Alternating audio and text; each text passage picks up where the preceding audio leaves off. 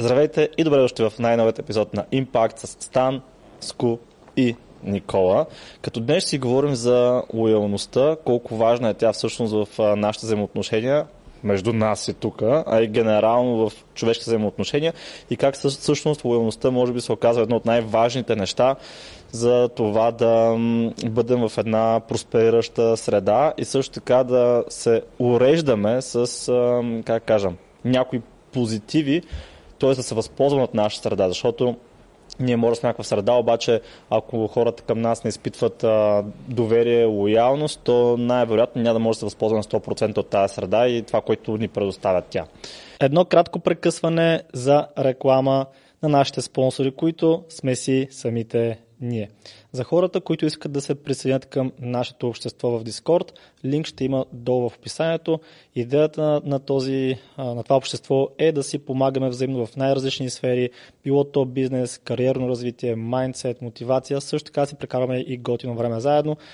Идеята е да се запознаваме с интересни хора и да разширяваме своят нетворк, тъй като нетворк е равно на нетворк.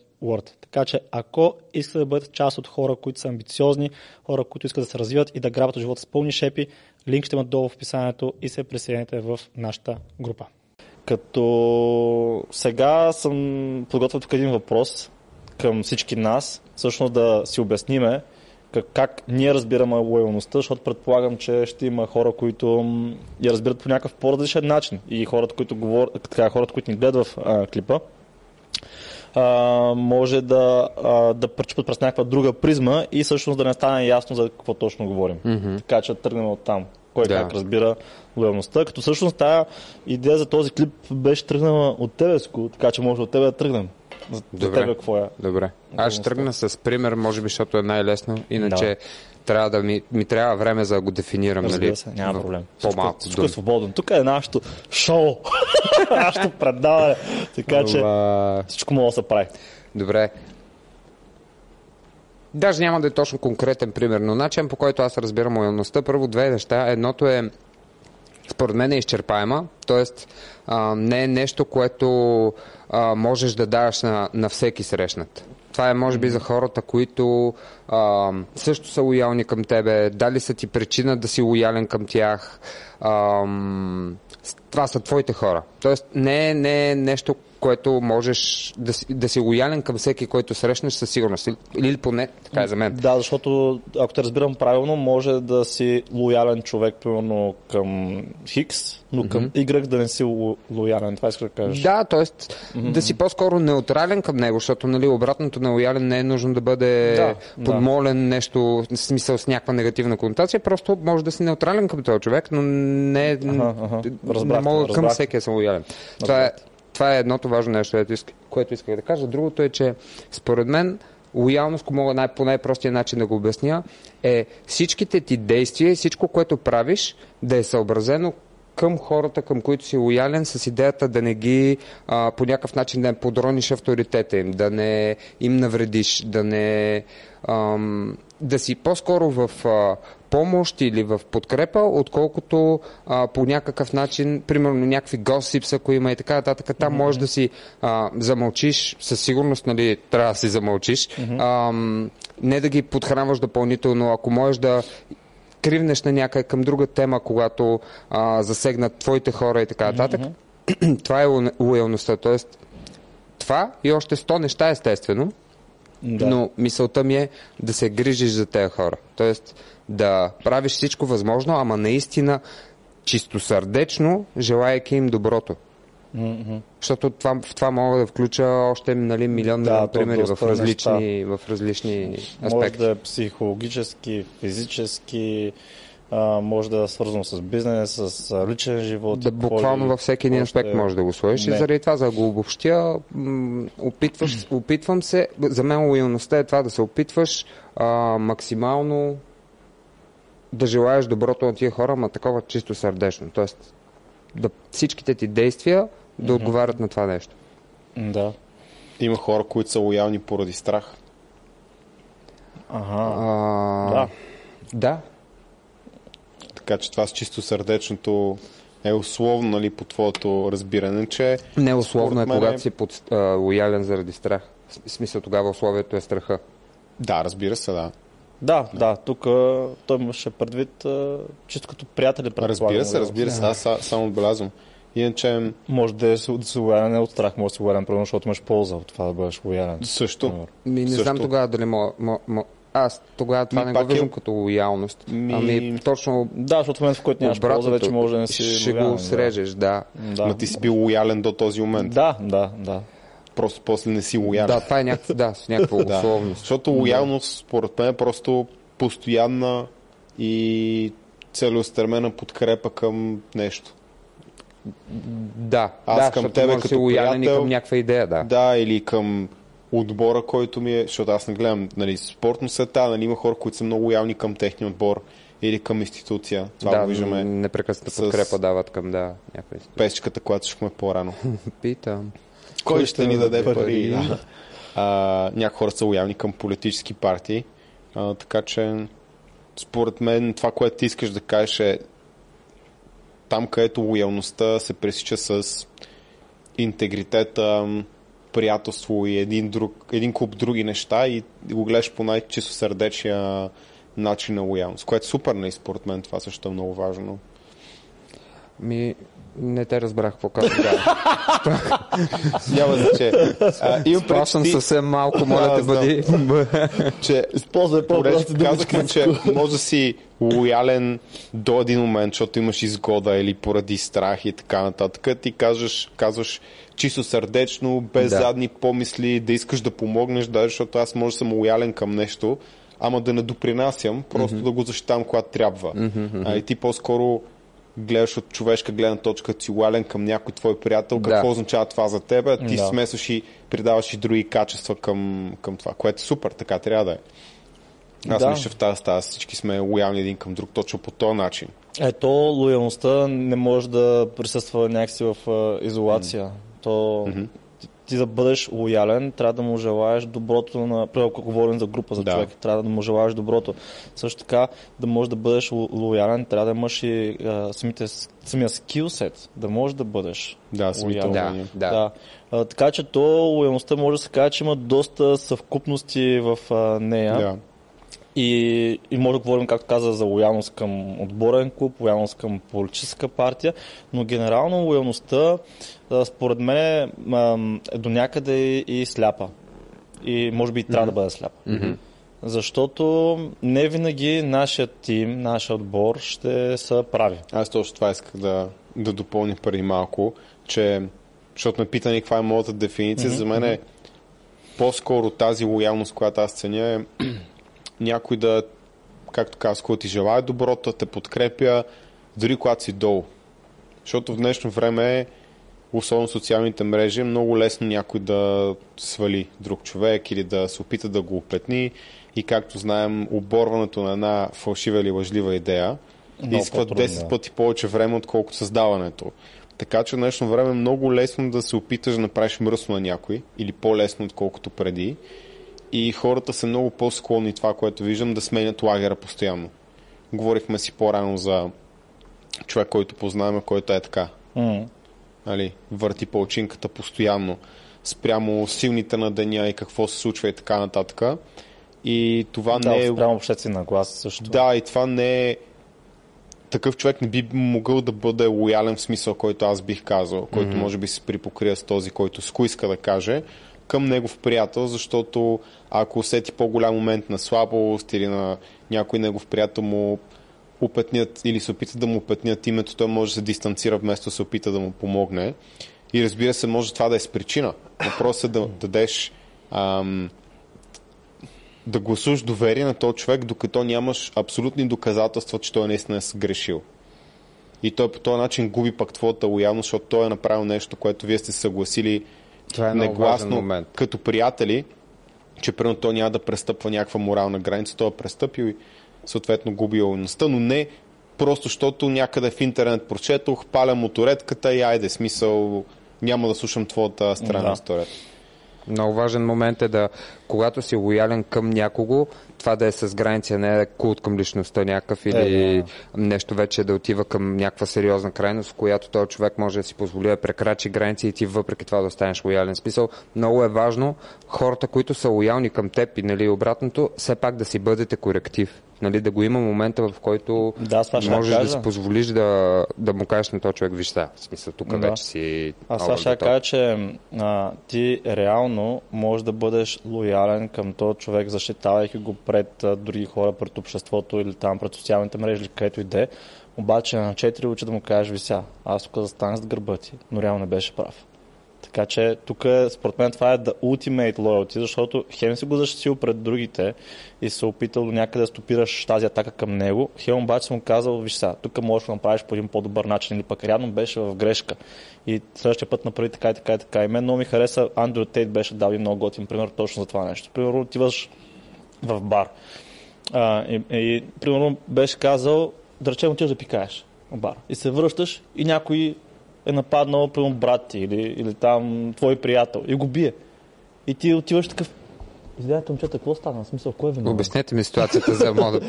Да. Не, ти се застъпваш за твоя човек. Точно... Първо биеш, после питаш. Точно това беше казал Андрю, като това може да се пренесе не само в физическа саморазправа, ами точно това, което имах предвид, може да е чисто като, както ти каза, атака на личността. Окей, ти първо защити този човек, защото той е от твоя тим, твой отбор и след това питай, абе всъщност какво стана реално? И ако човек ти разкаже какво се е случило точно, да кажеш, абе всъщност си бил прав. Да. Но реално ти си свършил, така се каже, своя дълг към твоя тим, към твой отбор. Защото, примерно, ако говорим примерно за война, пак ти може да не си да от добрата страна. Примерно нацистите, сега като разглеждам страни, не са били от добрата страна, но са били лоялни на тази обща кауза. Това е. И ако някой е осъзнал, че тая кауза е факт не е окей, е бил длъжен да каже. Тая кауза не е окей, но като си в самият отбор, като си в самият тим, обаче пък е трудно да разбереш дали всъщност кой е прав и кой е крив. И също така, ако кажеш случайно, те изпращат някъде другаде. Там имало лоялност, това, което каза, заради страх. В началото не мисля, че е бил заради страх. Да, заради пропаганта, но после... Просто миналия ден гледах този немски филм, новия All Quiet on the Western Front. Много хубав воен филм, между другото. За Байал Скари. И точно става въпрос за Западния фронт с Франция, който в рамките на 4-5 години там в тази част, която се развива действието, се мърда с няколко стотин метра. Те са просто dead stop. Да. И са буквално месомалачко, умират хиляди хора и накрая въобще не им се воюва. Нито на французите, нито на немците и реално буквално вече е чрез страх. Защото историята на героите, може би ще спомня филма, така че спойлер алърт, но те са млади, хайпнати са от пропагандата, отиват на война против желанието на родителите им, защото те не искат да ги пуснат, пък те искат да са на фронта и така нататък. Да, герой, да. Да, и вижда, че още първата седмица, първите моменти, че е топ мизерия. Въобще не е хубаво. Не е това, което си мислили. Постепенно, след 1.5 година, 2 на фронта, вече са такива. Това е безумие. Молят се свърши, молят се подпише мирен договор или поне се спре войната време, докато преговарят за по-големи слои. Така че да, в началото е било това, лоялността и после са реалността.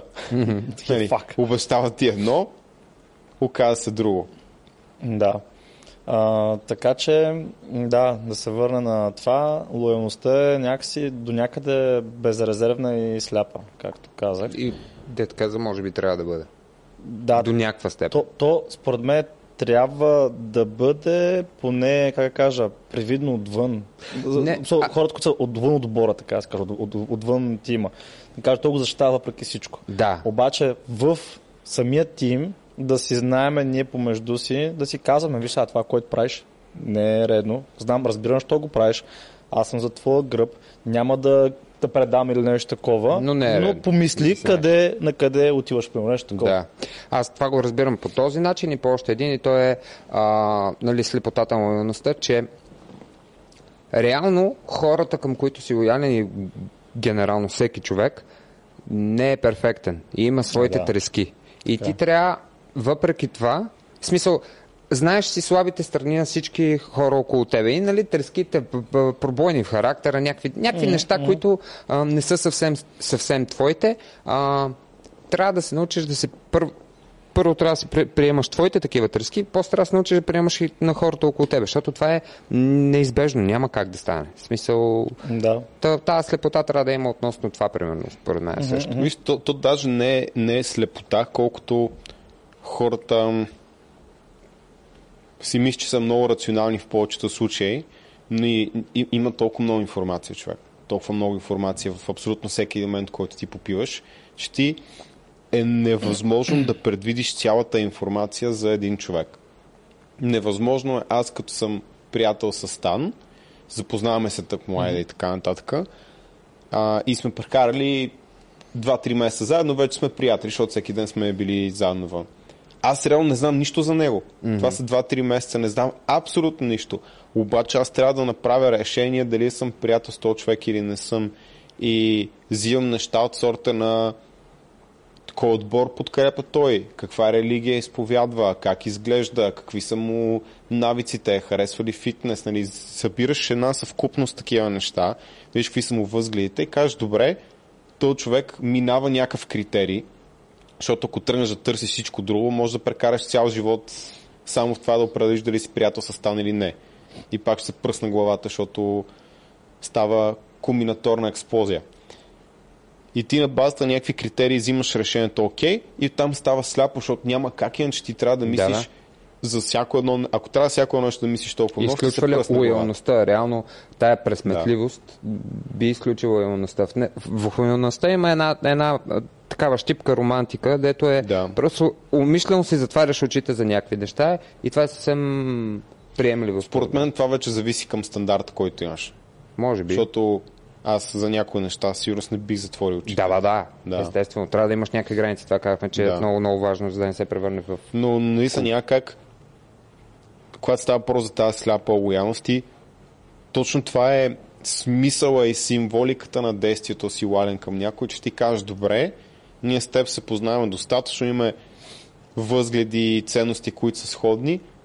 Аз пазя твой гръб, окей? Да. И зависи какви граници поставяш като човек, съответно ти можеш да пазиш този гръб, ако определени условия са спазени. Ако този човек, който му пазиш гърба, не е престъпник или не прави нещо супер гадно, неморално и така нататък. И той прави също за тебе, by the way, защото той не може да знае ти какво правиш. Може да изглеждаш най-щастливия, весел, готин човек и да имаш 10 жени в мазето. Както се случва в истинския живот понякога. Да, ти може да си... Тук цял извода това, което каза, и аз го бях записал по-рано, че лоялността всъщност е до голяма степен обвързана с доверието. Ти не можеш да имаш лоялност без да имаш доверие към този човек. И обратното. Като също така лоялността не е обвързана и с... бях се записал сега, но съм го объркал, с уменията, с скилсет. Обвързана, но не е задължително. Ще дам пример. Да речеме, защото ще дам пример с Воган, защото пак е по-лесно да дадеш такъв по-конкретен пример. Да речем, ние сме заедно, всички можем да стреляме с оръжия, всички може да... да речем, опитни сме във военното дело. Така. Но от друга страна, да речем, сме били на мисия в миналото, в която, да речем, ти си информатора. Твоята идея е да отидеш да прегледаш терена, да кажеш какъв е, да кажеш колко, да пресметнеш ли горе-долу, колко хора са отпред, така нататък, какви позиции са имали и така нататък. Така. И като се върнеш обратно и ако ни кажеш грешна информация и ни подведеш, всички можем да убиваме, всички можем да стреляме, обаче ти вече си ни подвел като отбор. После аз, да речем, като лидер отивам на място, май гледах някакъв филм това, после отивам на място и аз съм лидера. Съм такъв, окей, ти си ни подвел. Обаче вече е твърде късно, ние сме взели по-малко, отколкото ни трябват хора. Сега, за да запазя аз като лидер, да запазя лоялността, която нашият екип има към мене, аз не мога да кажа нещо сорта на виж сега, ти ще умреш или пък ти ще умреш, защото сме по-малко и трябва да те използвам като пушето месо. Аз трябва да кажа нещо сорта на виж сега, някой някой днес може би ще пострада. Тоест да бъдат честен. Някой може би днес ще пострада, може би днес всички ще се върнем. Трябва да направим това и това и това и да може да, да продължи този отбор да ти бъде лоялен към тебе, ти трябва да си готов всъщност ти да си този човек. Mm-hmm. Да си отиде. Така че ето как нашите умения, те са си едни и същи, но само начинът, по който примерно сме готови да се жертваме за отбора, само начинът, по който сме готови да поправим грешката на някой друг, всъщност ни сплотява като отбор и засилва това чувство на лоялност. Затова не е винаги лоялността според мен е обвързана с това колко добър си. Също така нещо, което си бях записал, лоялността не е обвързана с родинската връзка. На 1000% съм съгласен. Една от най-омразните ми фрази е: ама той ти е, и след това допълни с каквото искаш там роднина. Това изобщо не ми харесва. Да. В смисъл, да, разбирам, казвам, но не съм съгласен. По принцип, изначало имаш най-голяма лоялност към твоето семейство, само че с времето семейството може да се раздини, разслои и така нататък, и тя се губи бързо. Но изначално, ако нямаш нищо друго и никой друг, да, бе, само така тръгваш. Това са първите хора, които следва да си лоялен. Просто с времето вече можеш да прецениш и да видиш всъщност тези хора дали не минават тия граници, за които негласно са поставени. И то повечето пъти от човека, който е лоялен към другия човек, защото няма кой иначе да постави тия граници. И ако тия хора ги минават и са по някакъв начин вредят за теб, и като цяло правят неща, които не съвпадат с твоя мироглед и така нататък, ти не си длъжен да си лоялен към тях. Да, просто защото сме израстани в началото. Ти като си, да речеме, до 8 годишна възраст, даже до 6 годишна възраст, повечето хора, които си срещал, почти цялото ежедневие минава около твоите родители. Да. И примерно около твоите братя и сестри. Така че ти си поставен на сила едва ли не в тази среда. Че ти не можеш да оцелееш без тази среда, без твоите родители, без твоите братя и сестри. Обаче вече в последствие, като станеш примерно на 18 години, може да има хора, които са се доказали в пъти повече, що се отнася до скилсет, до лоялност, да можеш да имаш доверие в някакви конкретни ситуации. И няма причина, според мен, да поставяш някой, който е само защото имате родинска връзка пред всички останали. Това ми е мисълта. И даже доста често, сякаш в историята съм срещал именно това. А именно, да речеме, имаш крал, който трябва някой да наследи трона. И той се предава по роднинска връзка. Примерно сина. Той е пълен леш. Той е пълен келеш. Пълен леш. Обаче, тъй като трона се предава по роднинска връзка, той взима трона и след това пръц. Всичко, нали, най-общо казано, започва надолу. И в реалния живот пак е така. Бащата е направил голям бизнес, дава го на сина си и сина му го разкапва за едно време. Също време е имал някой, който работи в тази компания, който се е натискал последните 10 години супер много и може да я изведе дори по-напред. Да. И като цяло може да поговорим и всъщност къде са позитивите, до какво може да довере това да бъдеш лоялен към, защото ние сега говорихме какво е лоялността и защо тя е важна. До какво може да доведе? Да, до какво може да доведе, защо трябва да бъдеш лоялен. Аз мога да дам най-добрия пример. Съвременен не е свързан с крале от истинския живот. Добре. Лоялността, според мен е едно от най-важните човешки качества. Аз страдам, между другото, от две неща. Едното е... Страдаш. Страдам. В смисъл, страдания става, като се комбинират. Едното е в едната крайност е лоялността, а в другата е свободолюбието при мен. И те се сбиват супер много. Тия две неща се сбиват супер много. Защото по някой път стигаш до крайност в това да си лоялен и правиш неща против своята воля, защото искаш хората, с които си, да са добре. Тоест, това се нарича жертва. Ама такава смисъл. Да, и ти го правиш без те да разбират за цялото нещо. Правиш някакви такива действия, които в един момент се натрупват в тебе и това е изцяло вътре, всичко, цялото нещо е в тебе и това всичкото се натрупва и в един момент ти такъв, чувстваш се предсакан заради неща, които ти си е правил, заради неща, които ти си искал да направиш, защото си мислиш, че така е правилно. И тия неща много се бият. Но се върнем на реалността. Да, според мен е едно от много важните качества, които човек може да има и си мисли, и това скоро говорих и с бармените в бара, в нашия днес, че хова в някакви барове да говоря, бармените за лоялност. Не се знаем, много виши продавайте. Е, сега се иди тук крилеща, сега за лоялност. Да, човек.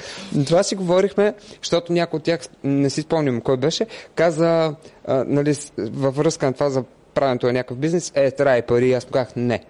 Защото човек, според мен, не трябва. Според мен има достатъчно много хора с много пари, на които им липсват лоялни хора обаче. Да. И ако имаш лоялност, можеш да стигнеш много далеч, без 5 лева даже. Идеята е, че ти ще дадеш, естествено не гола лоялност само. Защото ако си малумен и без никакви скилове, но си лоялен, няма да стигнеш все пак много далеч. Да. Трябва да има някакъв скилсет. Да. Трябва да има допълнителни качества, или най-малко, но не толкова много. Или най-малко трябва да се вижда желание, че искаш да развиеш това умение. Или това, да. Или че имаш потенциал да го развиеш. Да. Така, че... Не става си гола пушка, но си е лоялен. Тогава е малко като мъжа, дето е лоялен към жена, защото няма други опции. Мисълта ми е там. Ако имаш съвсем малко от другите качества и лоялност, можеш да стигнеш до всякакви нива. Конкретният пример, за който казах, че ще дам, бара, 0 инвестиция. Тоест, ето колко от моя страна имам предвид. Ето да, колко... чакай, защото аз почех да смятам. Как, но какво говори този? Мисъл, прав си, че не е 0, защото са 4 нули поне, които изборих от себе си. Има някакви нули, обаче има една цифра при това. И не едно. Има, само че не са излезли от мене. Това ми е примера, това исках да кажа. Смисъл, това как се случва? Първо, някакъв скилсет, естествено. Обаче, най-отпред, най-важно е хората около теб да ти имат доверие и ти си показва лоялност към тях, както и те към тебе. То много трудно ще е само едностранно. Да. И в следващия момент влизаш в някакъв бизнес, буквално с нова инвестиция. Естествено, влизаш с време, труд, някакви знания и така нататък, които ако свеждаме нещата достатъчно дълго, стигнат до някакви пари, до сума и така нататък. Но не ти трябва пари, човек. Това ми е мисълта. Не ти трябва да имаш сух кеш, за да направиш нещо. Може да направиш нещо с качества, които имаш в себе си. И то много от пътите така се случва. Мисля ли сега, че ако имаш достатъчно добра идея и отидеш, при Юли и му кажеш, разкажеш му, това ми е идеята, това искам да направя, така нататък, трябва да ми пари, мисля, че Юли ще се дръпне. То реално има достатъчно хора, които дори няма нужда да им казвам каква ми е идеята. Просто им казвам, имам идея. Да, просто Юли ми изкочи като... Защото знае, че аз ще ги върна. Да. Че се засмя така. Всички се сетиха. Ако гледаш този епизод, къде са ни парите? Кой ще ни даде? Защото ако не ги върня, минат втори път. Чуваш ли какво казва Никола? Мисълта ми беше съвсем друга. Почва като Бачорски. Да, ако не върнете парите до една седмица, ще постна и вашите имена. Име и фамилия. После ще постна фирмите ви, после ще постна името на жена ви, после ще постна ще тагна и децата ви. И така, докато ми върнете парите, ще тагвам вашите близки родини до 9-то коляно. Всеки ден ще ви тагвам. Да. Много фиско. Мисълта ми беше, че реално имаш страшно много възможности, ако си наложиш мисленето на не аз са за какво съм лоялен към той ще ме прецака при първа възможност, ами прецениш го, доверяваш се на проценката си и оттам нататъка не се оставаш на такива плоски съмнения да те бутат.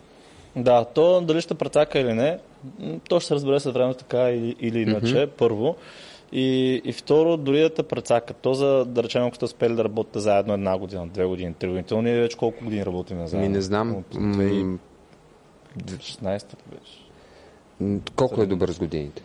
Значи от 2018-та как вас снимахме реклама? Активно почнахме 2018. Активно, да. Такова, да. Откъсваш ни неща. Може би 2017-та беше Рибок. Значи 6 години. Време. Само че с Кул се познаем от 17 години.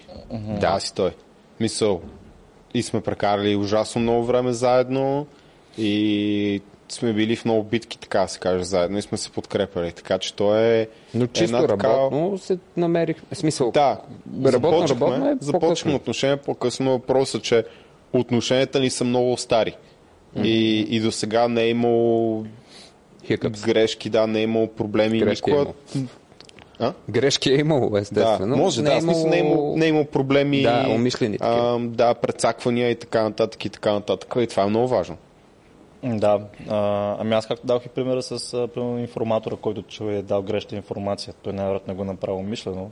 Той направи някаква грешка и ти трябва да имаш доверие на този човек, че той е направил тази грешка не с цел да ви прецака. Той просто е постъпил, да речем, не е преценил ситуацията. Така че това не води автоматично до края аз губа лоялност към тебе. Не, точно. Особено ако видиш, че човека наистина има, как кажа, не се оправдава, поема се отговорност, не казва неща от сорта на какво направи човек, в смисъл случва се. Кажеш ми да, сбърках и ще си понеса последствията. Примерно аз съм човека, който пръв ще влезе в тая битка или нещо, което просто да компенсира за тая грешка и така реално не си губиш доверието и лоялността към този човек отделно. Обаче, ако направи тая грешка и не си поема отговорността, ти вече имаш едно много голямо на ум, че тук нещо не е както трябва и този човек вече губи интегритет пред тебе. Иначе аз за какво трябва да говоря? Че поне аз съм лично така, подхождам с... по-скоро, може би наивно към хората и смятам, че окей, този човек ще бъде лоялен към мене и не ми е нужно много голямо доказателство за да почна да се доверявам на хората, защото рано или късно той ще разбере той сам ще се издаде, да. Си струва, особено ако те помисли за лековерен такъв, по-леко, че се доверяваш и така нататък, той тогава пък ще пребърза да се издаде и така, че може би според мен има някаква добре има логика, като стратегия е готино, защото и аз съм така, и аз съм така лесно, просто защото преди бях точно обратното. И в един момент видях, че това не работи много добре за мен. Ти сигурно си спомниш, като бяхме по-малки. Аз не харесвах никой, с който се запознавам човек. Просто бях изключително негативно настроен към него. Да, той ми каза, между другото, ако беше казал, че се отчудил, че сме си паснали или че сме се харесвали. Да, бях супер отчуден, защото като години по-късно, като стигнах на тая реклама, ти си такъв, то става много голям пич, аз такъв, какво случи тук? Слема. Има някаква грешка има тук. Скухаре са стан. Изток, не, изток се намери. Ама, аз бях всеки, който се запознава, брат, аз не искам да го виждам никога, разбираш, не ми хареса този човек. И се усетих, че това хич не работи добре за мен. То, между другото, се усетих покрай средата ми. Смисъл, те ме базикаха, нали, покрай майтапа, ми казваха всъщност, че това ми е проблем и така нататък. Че с някакъв негативен. Аз се запознавам с тебе и не те харесвам на секундата. Без да си ми дал даже кой знае какъв нещо повод. И се опитах лека по лека да го изолирам и успях да обърна нещата, така че сега като се запознавам с него, сега не всеки път, естествено по някакъв път пак киква това някакво вътрешно чувство, че този човек нещо не му е окей. Ето, нормално да имаш някакви такива. Да, но в повечето случаи подхождам така към хората, оставям ги да ме излъжат, ако искат. Просто защото те губят от това. В смисъл, ако ме излъжеш, повечето пъти ти ще изгубиш повече от това. Съгласен съм с това, което кажеш, да. Мисъл. Другото, което е, аз оттам тръгна да говоря, че да речем, че в някакъв момент нещо ще се случи. Примерно аз съм уверен към теб или ти към мен, няма значение. Реално няма да ме я, че съм направил грешка в преценката си. Защо? Защото питах от колко време работим заедно. За да може да докажа на хората, че окей, може след 8, 10, 15, 20 години ще се случи. Обаче всички тези години ние сме направили доста неща заедно така или иначе и неща, от които сме натрупали опит, и аз и ти. Натрупали сме знания, и аз и ти. Учили сме се от грешките си. Тоест, покрай тази лоялност всъщност сме създали и импакт. Реално ти си започнал с това да не снимаш една реклама за Рибок.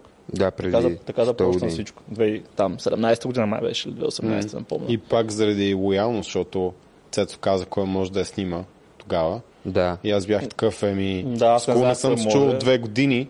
Да. Да, обаче ми е приятел и аз съм лоялен към моите приятели. Да. И знам, че свърши добра работа. Да, аз пък съм имал доверие на тебе, съм такъв, окей, ти си избрал с кого, значи имам вяра в твоята преценка и в крайна сметка път ти си свърши добре работа. Рибок бяха доволни, извикаха ни пак, но такива, окей, значи като тандем сме добре. Значи продължаваме напред. Да, ето, доверяваш се, тестваш, става или не става. Да, защото можеше да се усереш. Можеше. Нищо. От сегашна гледна точка, гледайки назад, много ми е странно. Но явно тогава, за тогавашното други ниво времена бяха. Да. О, да, тогава. За тогавашното ниво явно сме направили... Нямаше инфлуенсъри толкова... Да. То нямаше инфлуенсъри също тогава. Нямаше, много бях малко. Нямам спомен. Помня, че си коментирахме със средното момче от екипа. Примерно Николета Лозанова взима 500 лева на пост. Брат, сега някой от цел разстрелци от пичковци там взима 1000 лева на Фейсбук пости, 800 лева на Instagram стори. Така че то беше тепърва взората на, на инфлуенсърството. Да. И даже аз реклама беше безплатна. В смисъл? Не бяха платили от Рибок. Не, нищо. Да. Само аз ли взех пари от там?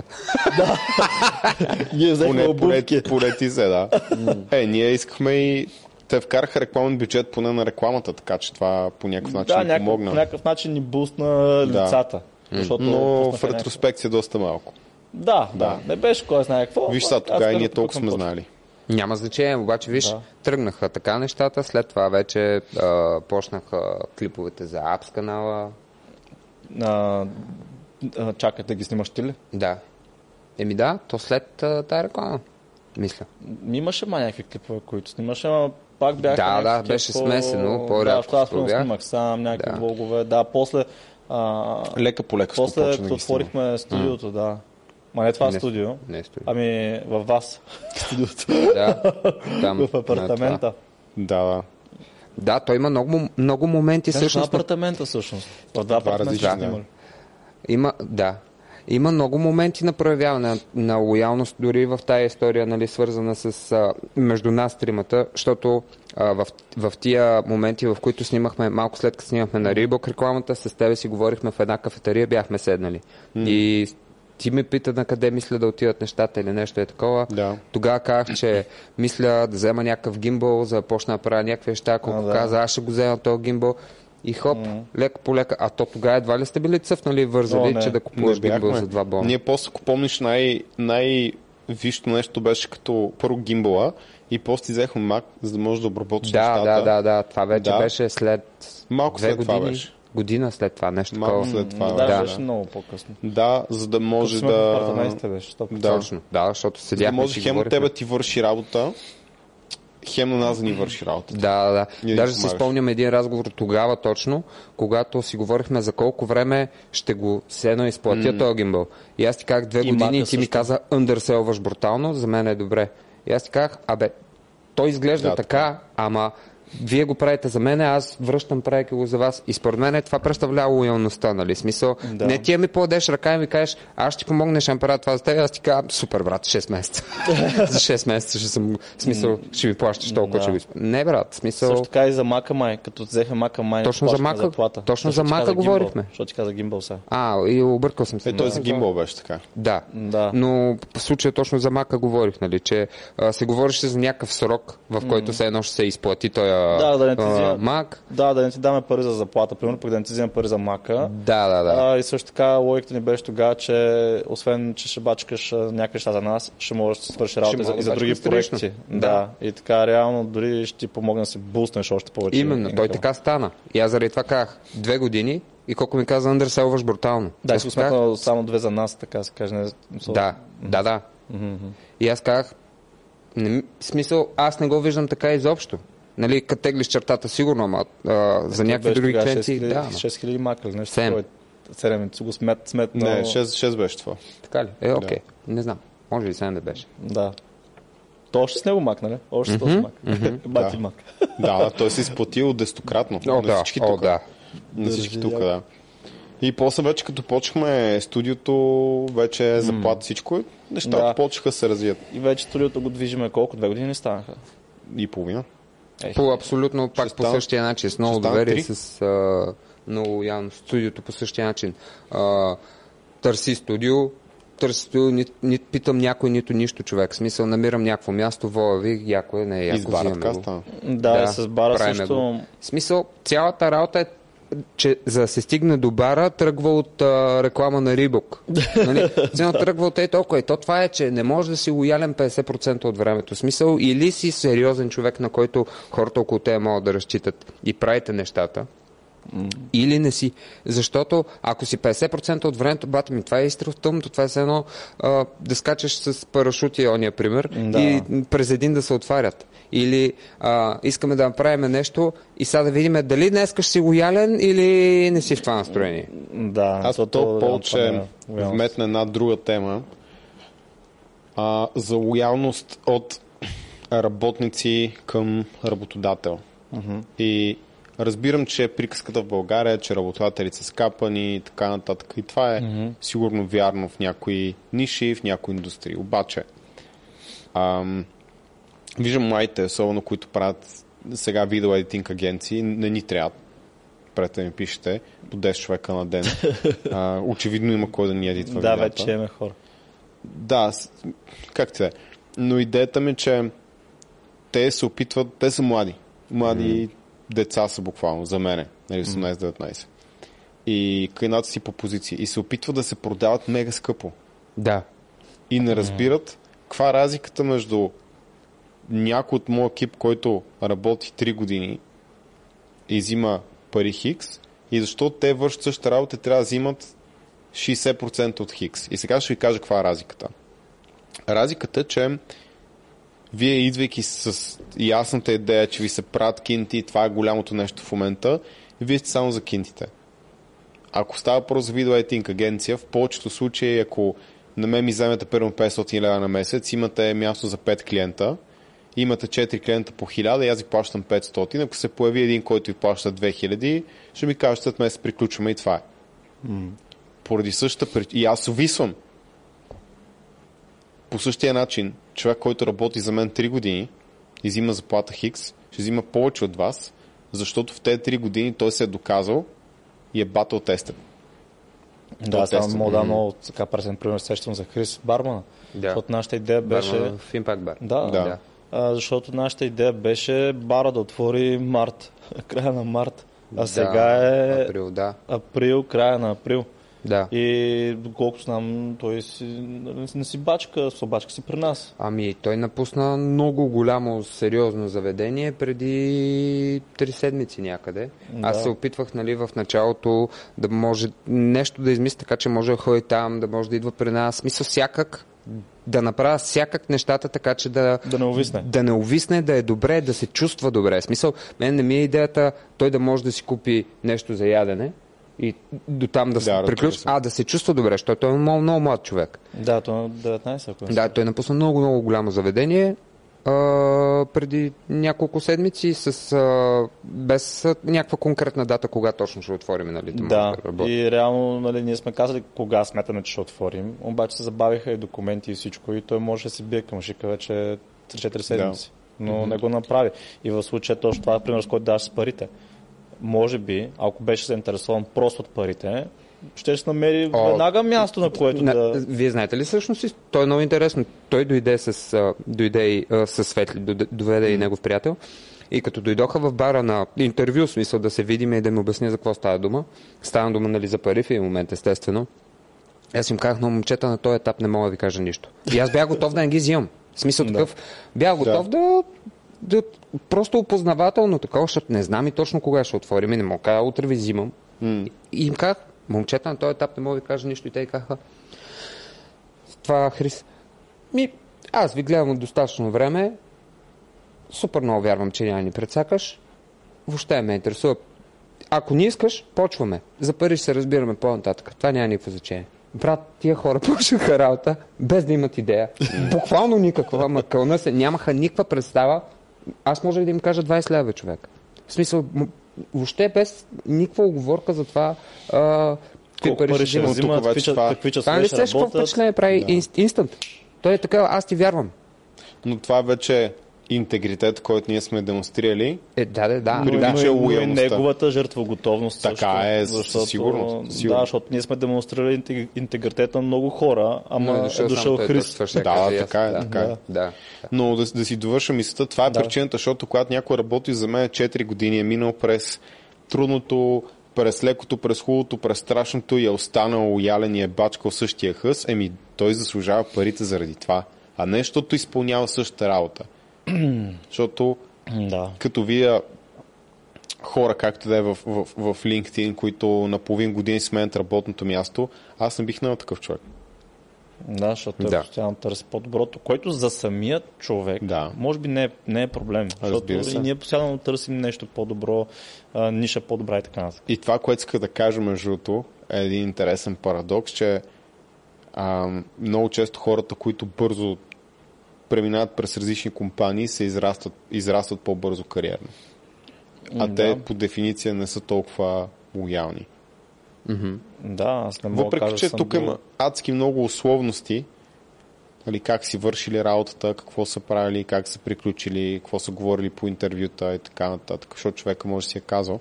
Но отбелязвам интересна ситуация, как по някой път голямата компания, която е мега мудна, месомелачка и така нататък, наема каквито хора има и са най-добри за момента, но хората не са лоялни към голямата компания. Да, те не са лоялни към компанията, голямата компания не е лоялна към тях, защото в момента, в който нещо стане, такова ми чао. Да. Така че в такива малки организации като нашата, всеки контактува с всеки.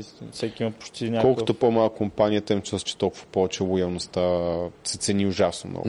Е нормално, защото ставаме много по-зависими един от друг. И става малко като големия град и малкия град. В малкия град повече внимаваш, големия град по-трудно ще те разберат хората. В компанията може да се скатаваш, голяма корпорация, може да скатаваш, според мен, защото съм башков така, но една идея повече може да скатаваш от някой друг по горните нива, другите нива. Зависи къде си може да скатаваш ужасно много. Да. Ама ужасно много. Иначе, хипотетично, ако утре се появи някаква много добра възможност в някаква сфера, която не е свързана с фитнес и нас ни трябват 5 човека. Кои 5 човека ще вземем ние? Са от наш екип, които знам, че са лоялни, знам, че им се бачка, знам, че им се развива, особено ако това означава и по-добра възможност за тях, за развитие финансово. Барманството няма нищо общо и управлението на бара няма нищо общо с снимането. Ма сме взели барман, взели сме с ку. Ето и гуси. Да, така че може би за управител щяхме да намерим човек с много повече умения и опит от ку. 100%. Ама... Почти всеки, който е работил поне 5 дена, да, длъжност, може би. Да, има повече опит и повече знания. Да. Вие сте имали заведение по морето. Ама пак смисъл... Има кой ти дава къл, много доверен човек. Нямам качеството. Още не го е работил, да. Няма опит. Според мен имаш качеството, но нямаш знанията. Нямам знанията. Което е много по-добрия вариант, защото знаят се придобият. Качество да изградиш, обаче те първа... Не е невъзможно, но е по-трудно. Да. Е много по-сложно. Да, т.е. трябва някой нон-стоп да работи с тебе. Решаваш да работиш някой заради качествата му, не заради знанията, защото можеш да го научиш. Да. Иначе с Хрис аз разбрах после, защото доста хора минават през тези импакт разговори в Дискорда ни. Така че, ако не сте Дискорда, може да се присъедините. Той иска да става адвокат. И сме си говорили в някакъв разговор. Той е споделил миналото лято говорил, мисля, в теб. Дилемата си. Да, и тя е... Защото май разбрах, че учи за адвокат, май кантори... Не учи. Той е 12-ти клас, брат. Сега завършва. Да, ама в смисъл, че щял да учи нещо. Защото май родителите... Чудил се дали да не поеме този път. Майка му адвокат. Да, нещо такова. И... Май се беше подготвила за нещо, не съм много сигурен, защото то преди една година сме си говорили. Това вече и аз ще излъжа. Дали... А може и да е имал някаква... Ще излъжа. Но със сигурност сериозно замисли... Даже май го е бачкал, помагал или нещо такова. Mm-hmm. Така помня. И го питах, добре, кеф ли тази работа? Тогава някакъв бега спомням, че го питах, дали кеф тази работа, дали да види животът на едни от най-добрите адвокати, на които прино се възхищава това, което е постигнал, това, което са постигнали, и дали искат всъщност техния живот. Защото ако го иска, супер, да се продължи с това, да се изследва целта да стане адвокат, но ако му хареса да се вижда с повече хора, ако му хареса динамиката на бара, защото ми казва, че пък това го влече, то най-вероятно ще бъде нещастен доста дълго време, защото 8-9 часа от време ти минат в работното място, в повече случаи. И след това мислиш за работното място. Да. Особено пък и на такива длъжности. Хем имаш фиксирано работно време, хем обаче има хора, които ще звъннат, ще те пишат, абе, тук получих призовка, още една такова, така ще ти постоянно работиш. И ако не те кефи, е много тъжно. No. Да, така че тогава си говорихме за това и явно е решил да си остане барман. Като цяло да се движи да движи ресторантьорство и заведение, нещо такова, защото то си има там стълбичка иерархия, която може да се изкачи и всъщност си върши много добре работата. Това, което виждам. При година сте водили този разговор, той продължава да е в тази сфера и дай Боже, ако върват добре нещата, ще се изкачи. Да, доста добре ще се изкачи. Ако трябва да нещо. Не, няма проблем. Добре. Просто отговаряйки за бар, телефонът ти почва да ти става, няма такива да си изключиш звука вече. Така ли? Добре. Всъщност, до какво води лоялността? До отваряне на врати, защото всъщност не е управител в бар. Ти си съдружник. Да. В смисъл, управител съм, тъй като това е моята роля, нали? Да, нашата роля, примерно като инвеститори, като лицата, като това сме натрупали аудитория и така нататък, както и с студиото. Да, същата работа. Да. То това е като структура, нали? Че всеки има някаква роля и моята роля в случая е управителска, не само, в смисъл всякакви там, всичко, което се налага в този бар. Но in general, съм съдружник и то с равни права с вас. Тоест, това прави. Реално това имаше предвид, защото може би не стане ясно някои хора. Това имаше предвид с това, че можеш да започнеш бизнес с нула инвестиция от към кеш, нула инвестиция. Защото той реално е започнал бизнес с нула инвестиция в момента от към кеш, а именно бара. Това е предвид. Да. Но е влезнал влязал, защото някой ще кажа, няма такава дума в български език, влезнал. Факов. Той е влязал с лоялност, влязал е да се доказал с това, че дори да няма знанията, да няма решението на проблема, той ще се опита да намери решение на този проблем и е ефикасен в това, защото има хора, които имитират дейност. Примерно има проблем и от такъв това е решението. А то се личи, че човека го е мислил 5 минути точно преди да дойде. Ти си такъв, не човек, не си се постарал, не е това решението, очевидно не е това решението, постарай се повече. Нямаш тук, идеята не е да пишеш домашно, защото... Не е да отбиваш номера, да? Да, защото... А и това е... Ние сме говорили доста за университетите за училище, но друго нещо, което мисля, че тогава не сме засягали, е именно, че университетите и училищата учат хората сякаш да отбиват номера, защото в повече случаи е много лесно да си напишеш домашното. Просто мога да го препишеш с някакви там нещо да промениш лекичко. Също така да се подготвиш за последния момент за изпита. Нещо там да читнеш е сравнително лесно в университета. Обаче в реалния живот, ако отбиеш номера, се личи много. Да, и губиш веднага интегритет.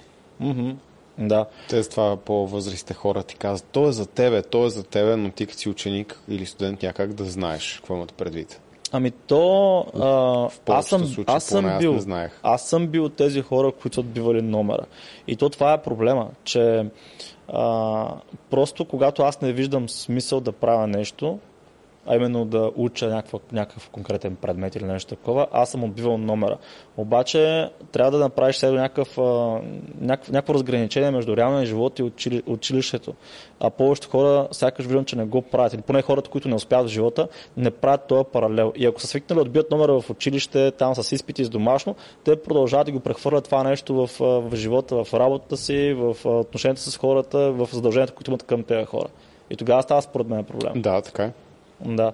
И следва трябва този навик, който имаш от училище и университета, да го отбиеш просто. Аз съм го имал този навик.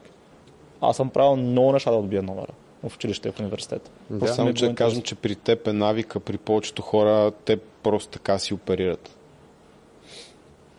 Ами... Не казвам, че е лесно да е по друг начин, но те може би не виждат смисъл в нищо, че да се готвят толкова много. Да, може но това пък, да е проблема. Да. Но това е друга тема с друг път, да е. Просто да може би да, просто доста хора, особено пък такива, които са по-млади, не виждат смисъл, примерно в това да бъдат лоялни. И като си не виждаш смисъла, отбиваш номера. Затова го правим този подкаст, да видите, че всъщност е доста полезно да бъдеш лоялен. И по същия начин има много хора, които да кажем, че не са били най-добрите ученици, но когато наистина намерят смисъл в нещо и го почувстват тяхно и се раздават ужасно много. Не може да ги спреш направо след това. Mm-hmm. Да. Също така, между другото, аз не мога да говоря с толкова конкретика, но примерно да речем, ти имаш една среда, в която си развил някакъв авторитет, някакъв интегритет, хората познават по някакъв определен начин и така. И да речем, като искаш да помогнеш на някой, това, което можеш да направиш, да го вкараш в тази среда, в която знаеш, че тя ще е благоприятна за този човек. Защото тя е благоприятна за тебе, защото е благоприятна за тебе, ще е благоприятна за всеки друг, всъщност, който се присъедини в тази среда. И в случая, ако вкараш човек, който не е лоялен към тебе в тази среда, всъщност той може да почне да дърпа теб надолу в тази конкретна среда. Така че лоялността е много важна за хората, тъй като ние сме социални същества и живеем, така да кажа, на глутница, някакви пакове, примерно там веган пак, импакт, пак е такъв пак, нали, от хора. И ти ако вкараш един човек, който е нелоялен, да ни се разкрива някакви неща, които са помежду нас и само сред други хора, ти всъщност вредиш на цялата среда. И без значение дали е роднинска връзка, дали ти е приятел от училище, от детска градина, не знам си какво. На такива хора, дори да искаш да помогнеш, би било просто невъзможно практически, защото ще навредиш на себе си. Това е затова лоялността е много важно нещо. Да, и това с разкриването на разни неща, само за да привлечеш някакво внимание, не означава, че си лош човек. Да. Ама трябва много да се замислиш докъде си го докарал, че трябва да разкриваш неща за трети човек, за да привлечеш внимание към себе си. И да си ядеш сметка, че не го привличаш към себе си. Даваш го към него пак. И... Да, всъщност, да. Това внимание пак е към този човек. Да. И накрая като ти си... Като цяло госипс и такива клюки и така нататък, което е, според мен, е едно от... Това много си противоречи с лоялността. Да. Клюкариш за твоите хора. То реално клюките обикновено тръгват от човек, който се е доверил, а ти си му предал лоялността. Да. Това, оттам тръгват обикновено клюките. Стартират често. Да. Поне при хората, които не са публична личност. Иначе при хората, които са публична личност, клюките се тръгват и от непознати, от познати, от няма... Те си сфабрикуват просто. Да, TikTok. Да, TikTok и Instagram и от разни клипчета, да. Но тук говорим, нали, general, защото по-голям процент от хора, които не следват, не са някакви селебритита, не са някакви известни, така че клюките обикновено тръгват от доверил се някой човек, той е казал неща, които не трябва, или пък някой там нещо е видял отстрани и се е вързал 2 и 2, но това вече там няма общо с лоялността, защото това е някакъв човек, който просто те знае. Да. От селото, видял Генка с Генчо и направил клюката, пък те просто се отишли да купат хляб с всеки просто така случайно. Примерно. Това вече е съвсем друго. Добре. Май това беше по темата с лоялността. След малко ще ви е госта. Има 1 час има още. Така ли? Да. Ще има другия подкаст. Да, но аз се сещам нещо друго просто по темата.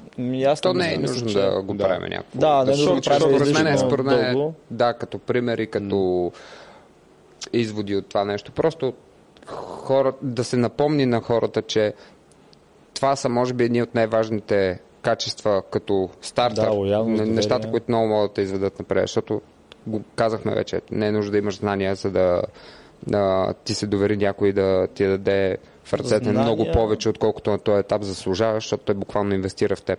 Да, защото знания и опит те се придобиват, но интегритет, качества като лоялност и да се докажеш на този човек отнема време и също така отнема и, как да кажа, защото очевидно при нас не отнема време да се доверим, но отнема време да се докажеш, че тази преценка е била правилната.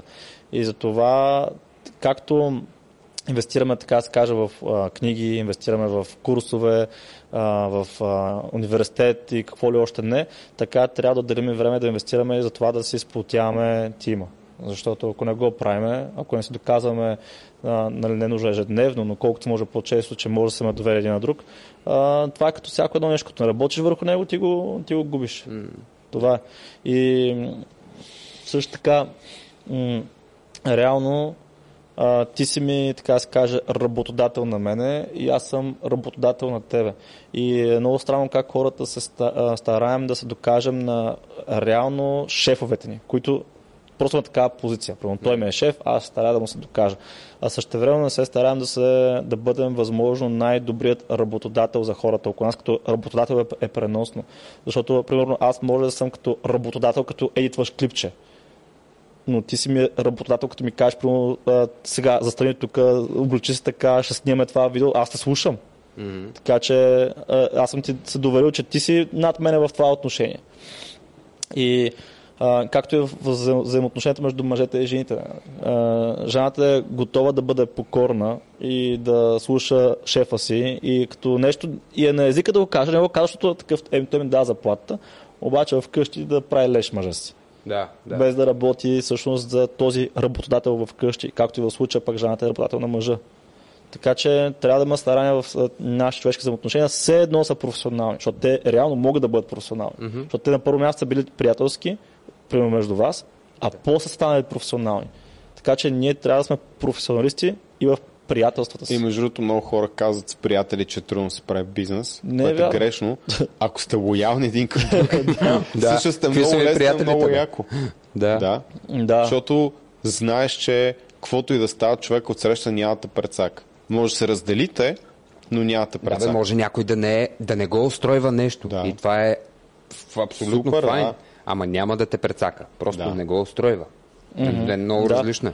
Това е, забравях, тук бях чул този пример, но най-сигурно, че някой няма да те прецака, когато ако се прецакате взаимно, губите взаимно. Да, някой, Мони Дърчев мисля, че беше, не съм сигурен. Да. Ами аз ще дам примера с автомобилите. Защо, ако сега отидеш на пълна пътя, имаш лента, която, тоест, така се раззнават. Двулентов път. Да, имаш двулентов път, да. Така, защото шака магистрала има мантинела, която пречи да се сблъскаме. Така, на двулентов път, защо тази кола не са такива, знаеш, кога ще го бъсна това. Да, точно. Защото ще се прецакат взаимно. Ще се прецакаш колата, па може и да умреш даже. Това пък още повече сплотява, според мен, бизнес или пък приятелство да работи като една гладка машина, именно защото всеки е добър в нещо. Примерно да речем в бара, ние сме инвеститорите, ние сме аудиенса. Ама аз нямам време да бъда управител на бар. Това, което ти каза е няма вече и приятели, има вече интереси. Ама то приятелството е интерес. Да. Но когато нямате еднакви интереси, вие като приятели се разделяте. Ама то се е случвало много често, като се замислиш. Да, и реално ние трябва да работим върху това да имаме общи интереси, ако искаме да се пазим. Точно така. Когато интересите са еднакви за всички играчи, те нямат стимул да се прецакват. Да, така че ние реално, за да поддържаме нашето приятелство, трябва да работим върху хобитата си, да са ни общи хобитите, да работим върху тях, а вече също така да работим върху интересите да бъдат общи. Защото както гледам, в моя кръг са хора, които имаме общи хобита и общи интереси. Това е. То няма безрезервно приятелство. Не. Както няма безрезервна любов. Може би това е някакво такъв нещо. Има безрезервна любов. Купи си куче. Да. То ще обича безрезервно. То ще обича безрезервно, поне така си мислим. Не може да бъдем 100% сигурен, но да. Ако се грижиш за него, да. Ами, не бе, първо нямаш храна, той пак до тебе и те гледа с влюбления поглед. Те, които са бездомните. Да, които са топ. Сега котката, ако няма храна, ще гледа така. Котката и да има храна, пак ще гледа така. Просто от време време ще те гледа така. Все много. Мразя ли те или не те мразя? Да. Още се чуда. Не мога да се говоря на този въпрос. Да, чаша трябва ли ти? Толкова ли ти е важно това? Аз бъдах вървенска. Човекът котка. Дай да рапваме. Айде, това беше. Чао. Бай.